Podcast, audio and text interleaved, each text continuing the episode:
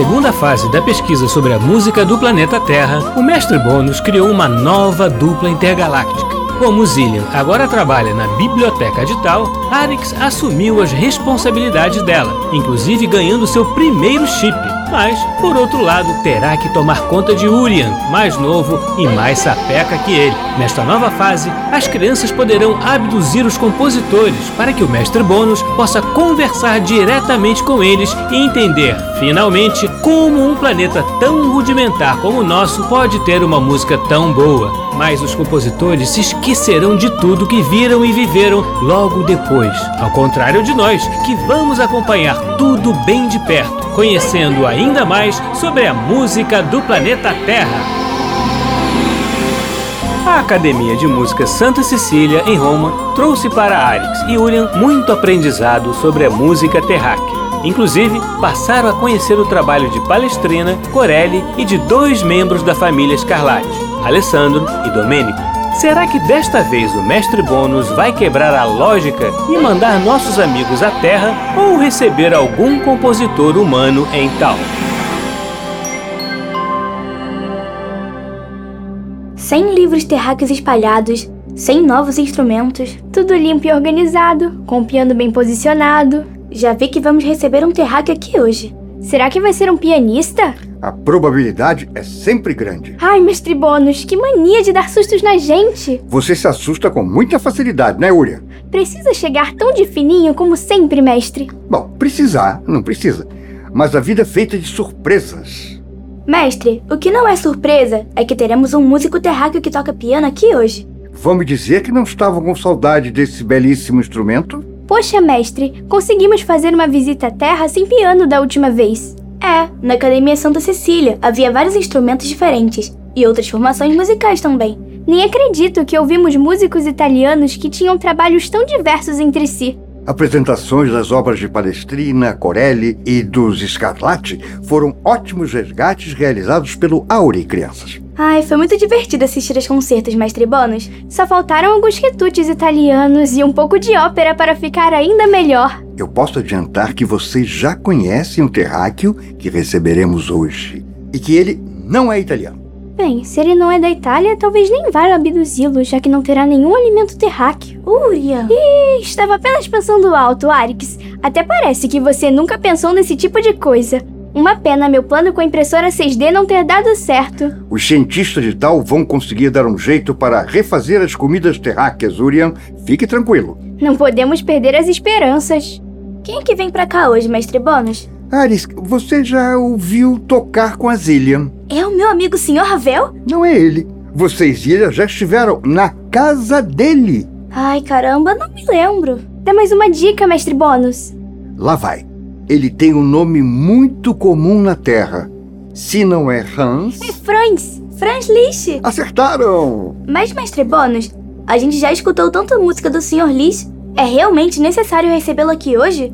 O Arix tem um ponto, mestre Bônus. Não seria melhor estudar outro compositor? No caso de Franz Liszt, ainda temos muito a explorar em sua obra. Como o que, mestre Bônus? Bem, Franz Liszt foi importante em várias áreas da música.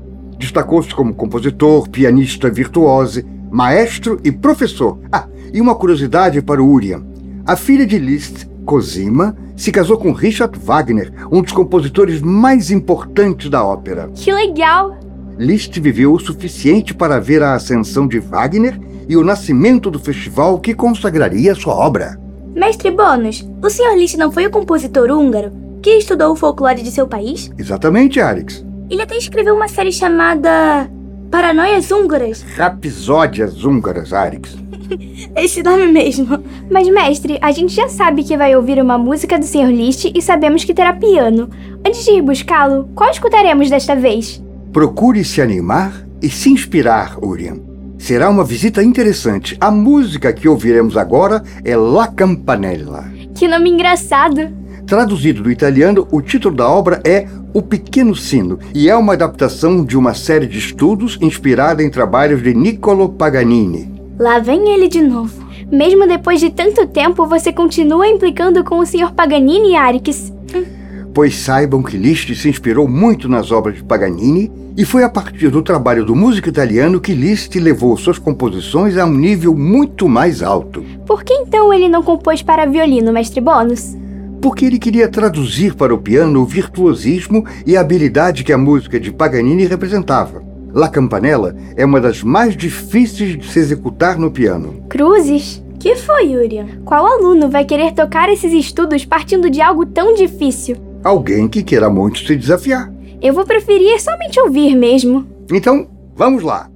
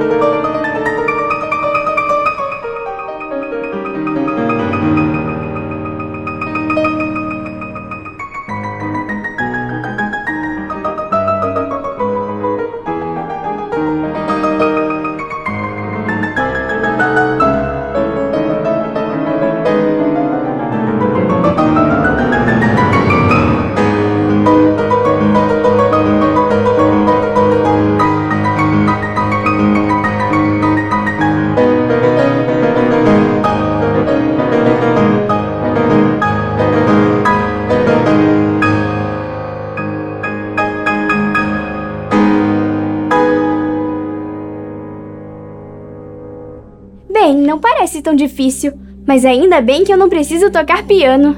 Eu ouvi tantas notas que me perguntei se o Sr. Liszt não teria mais alguns dedos escondidos nas mãos, porque se ele não for um terráqueo... Nem pensar em prosseguir por aí, Arix. Aliás, podem ir buscar Franz Liszt, por favor. Mas, mestre Bônus... Sem mais. As coordenadas estão na cápsula casúlica. Eu aguardo vocês aqui. Isso mesmo, mestre Bônus. A imaginação do Arix é muito fértil quando o assunto é algo relacionado ao Sr. Paganini.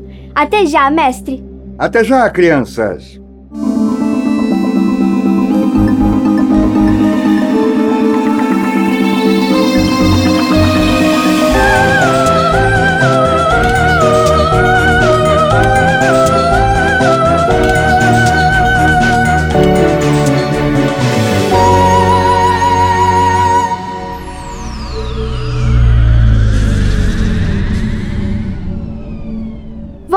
Mestre Bônus. Foi fácil achar o Sr. Liszt?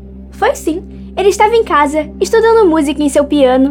Surpreendendo um total de zero terráqueos italianos. Exatamente. Bom, vamos começar. Sr. Franz Liszt, quando acordar, estará seguro no planeta tal. Estará disposto a conversar sobre sua música e encarará a experiência da abdução com muita naturalidade. Um, dois, três. Olá, Sr. Liszt. Ah, olá, onde estou? Nós nos conhecemos? Até nos conhecemos, Sr. Liszt, mas o senhor não se lembraria. Meu caro Sr. Franz Liszt, eu sou o mestre Bônus, este é o Arix e aquele ali é o Urian. Oi. O senhor está no planeta tal e nós gostaríamos de saber mais sobre a sua música. Que interessante, fabuloso! Estou fora do planeta Terra? Está sim. Por que tudo está tão familiar então? Como assim, Sr. Liszt? Bem, vocês possuem a mesma aparência que eu. Parecem que são seres de paz. E ainda um piano em destaque bem no meio deste espaço, que me parece uma mistura de escritório com uma biblioteca, se posso dizer dessa forma. Bem, nós estamos transmutados porque nossos corpos são diferentes. E aqui é praticamente uma sala de ensino de música. O piano está aqui porque o senhor está aqui. Surpreendente! Quando eu poderia imaginar uma situação destas? Tudo aqui me parece tão avançado e moderno. Comparado à Terra, com certeza. Os senhores são realmente um povo diferente. Ou estou vivendo uma experiência espiritual nova? Quase todo mundo acha isso, Sr. Liszt. Não somos deuses e eu e o Arix fomos buscá-lo na sua casa com nossa nave. Nos teletransportamos até aqui juntos e sim, o senhor pode usar o piano. É um pouco de informação demais, não é, Urian? Sim, mas é importante esclarecer. Mas este rapazinho aqui disse que já me conhecia. Por acaso vocês passeiam pela Terra? Com certeza, Sr. Liszt. A gente vai lá para estudar a música terráquea. Procuramos entender a fascinação do planeta pelo piano. Conversamos com os músicos, assistimos apresentações e presenciamos momentos históricos importantes. Caramba, vocês viajam no tempo! Sim, toda hora.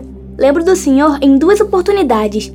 Uma no Conservatório de Paris, onde havia um monte de compositores legais, e outra no concerto conjunto com o Sr. Chopin. Foi o auge do piano terráqueo. Foi o concerto beneficente à atriz Harriet Smithson, esposa de Hector Berlioz. Ela mesma. Aquele dia foi muito divertido. Conseguimos ajudá-la e ainda fizemos uma ótima apresentação. Há quanto tempo não falo com meu amigo Chopin? Eu acho que o Arix ficou bastante impressionado com seu virtuosismo, Sr. Liszt. Agora que estou mais velho, não tenho mais o hábito de me apresentar tanto em público. Prefiro compor, estudar e lecionar. Mas não poderia tocar pra gente uma de suas composições? Ah, sim, por que não?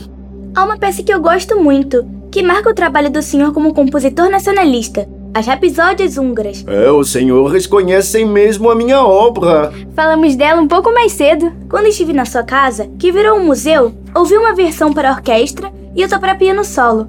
É uma obra bastante conhecida na Terra. O seu amigo tem razão, Alex. São realmente muitas informações.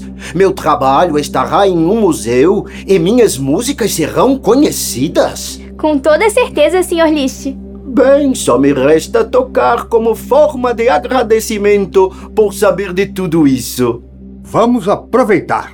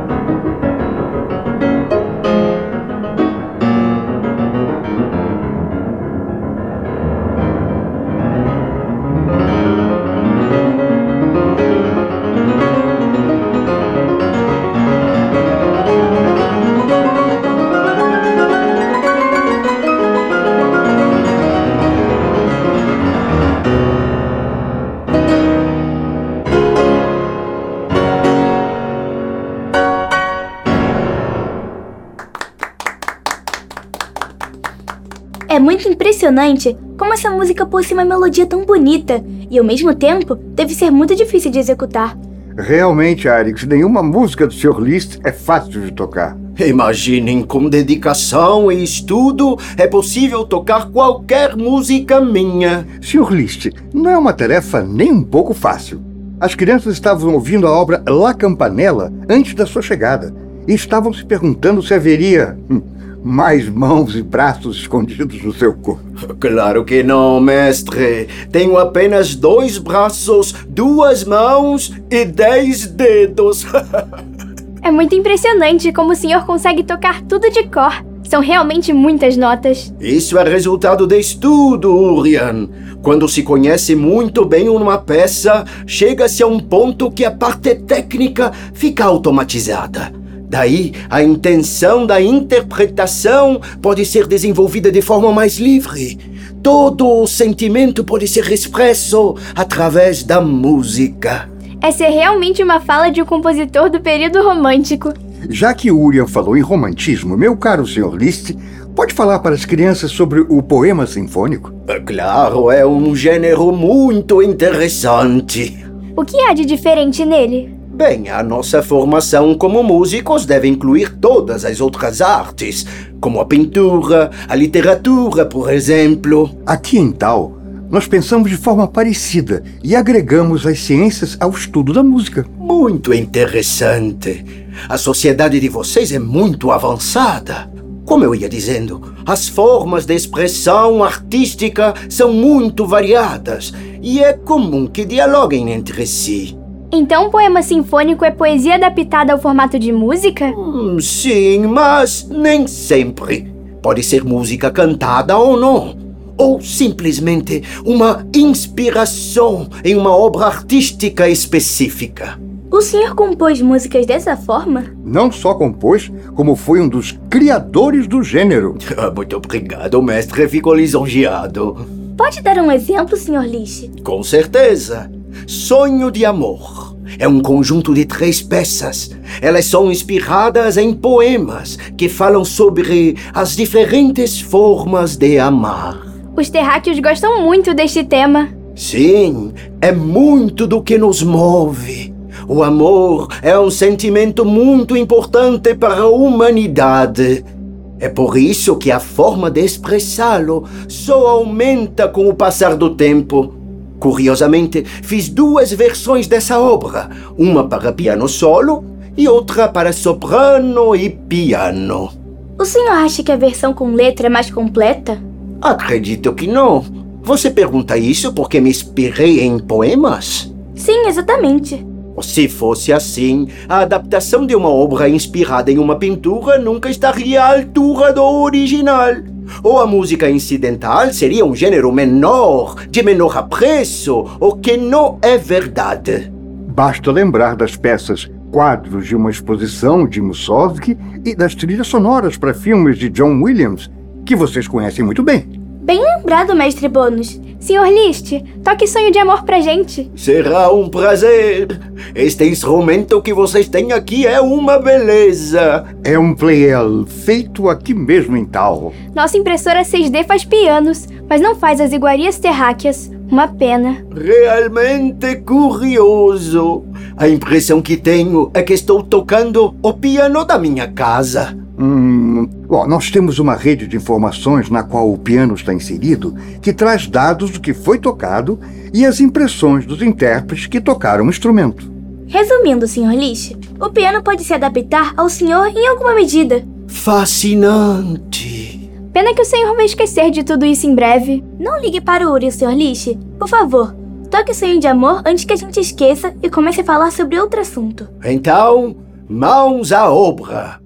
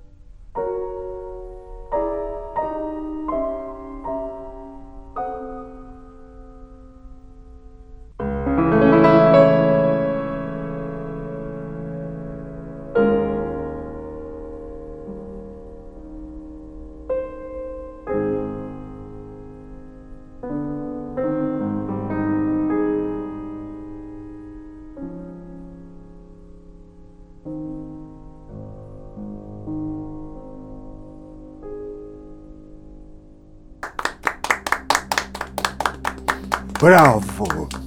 Muito bonito, Sr. Liszt. Ah, muito obrigado. É realmente um modo muito abstrato de contar uma história, Sr. Liszt. Orian, o poema sinfônico não é uma adaptação literal.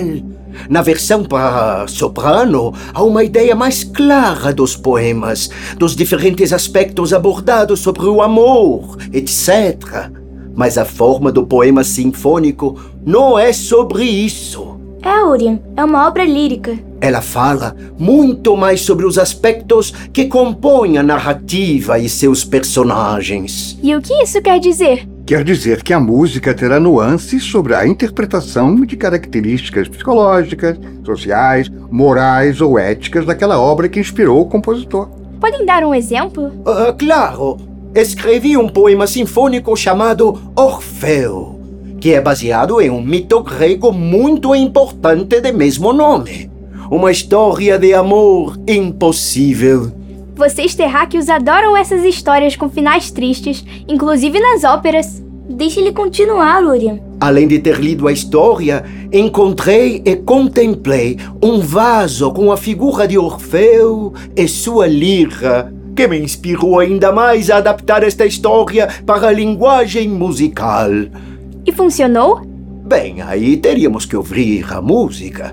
Eu mesmo fiquei muito satisfeito com o resultado. Mas minha intenção nunca foi contar a história literal, mas transmitir os sentimentos e emoções que ela evocava. Típico do romantismo. O senhor regeu essa peça em sua estreia, não é mesmo? É verdade, mestre. Aquela apresentação em 1854 em Weimar foi toda dedicada ao mito de Orfeu. Meu poema sinfônico foi uma espécie de introdução à estreia da ópera Orfeu e Eurídice de Gluck. Essa sim tinha a intenção de criar uma narrativa musical, proposta diferente da obra de minha autoria. Uma experiência musical muito diferente. É uma pena. Eu gostaria muito que vocês pudessem ouvir esta peça, mas como ela é para orquestra, não tem como eu transcrevê-la rapidamente aqui. E quem disse que não poderíamos ouvi-la? Ué, como farão isso? Vão voltar no tempo? De certa forma, sim. Mas o senhor também assistirá ao concerto conosco. Uh, os músicos virão até aqui? Nada disso. Traremos um registro do concerto para que vejamos todos juntos. Faremos uma projeção em 6D, Sr. List. Todos os músicos que trouxemos aqui gostaram muito. O Sr. Vivaldi se sentou e tocou violino junto com a orquestra. Mal posso esperar para ver. Então, Uriam, faça uma busca e separe uma execução da Orquestra Sinfônica de Berlim, por favor. Apareceram 538 opções, mestre Bônus. Ah, minha música foi tocada 538 vezes. Para o senhor ver como a sua música se tornou conhecida. Urian, pode escolher uma interpretação da segunda metade do século XX. É pra já.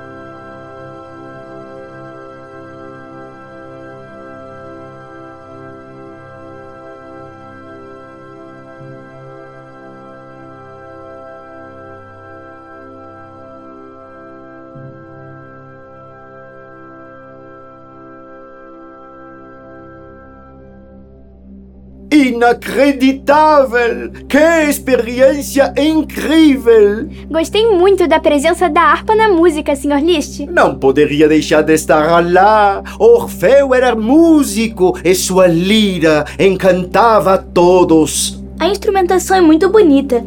Parece mesmo que essa história se passa em outro lugar que não é a Terra. A mitologia possui esta característica.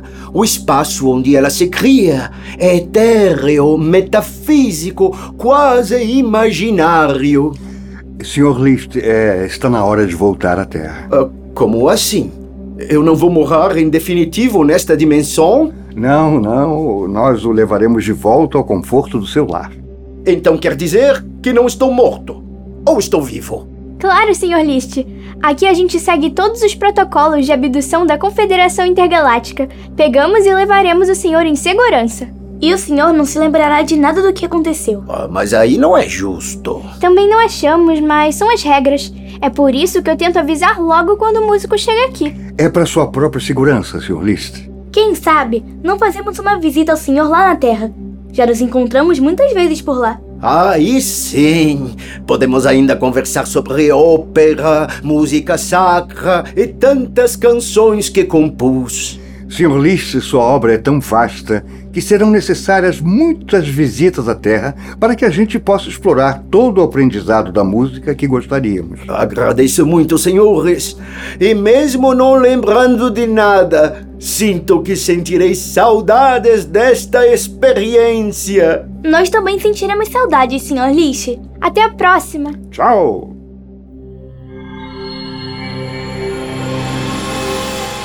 Quem diria que depois de tanto estudar as obras de Franz Liszt na Terra, Arix Urien e Mestre Bônus ainda teriam tanto a descobrir sobre o compositor, pianista, maestro, popstar, religioso e músico andarilho. Mas qual será o futuro destino dos nossos amigos? Uma sala de concerto em Alpha Centauro? Um novo instrumento da galáxia de Ordan? Descubra na próxima viagem pela música do planeta Terra. No programa de hoje, nós ouvimos as seguintes músicas de Franz Liszt. La Campanella com Jorge Bollet ao piano. Episódio húngaro número 2 com Misha Dichter ao piano. Sonho de Amor, noturno número 3 com Jorge Bollet. Orfeus, poema sinfônico número 4. Com a Orquestra Filarmônica de Berlim, sob a regência de Zubin Mehta.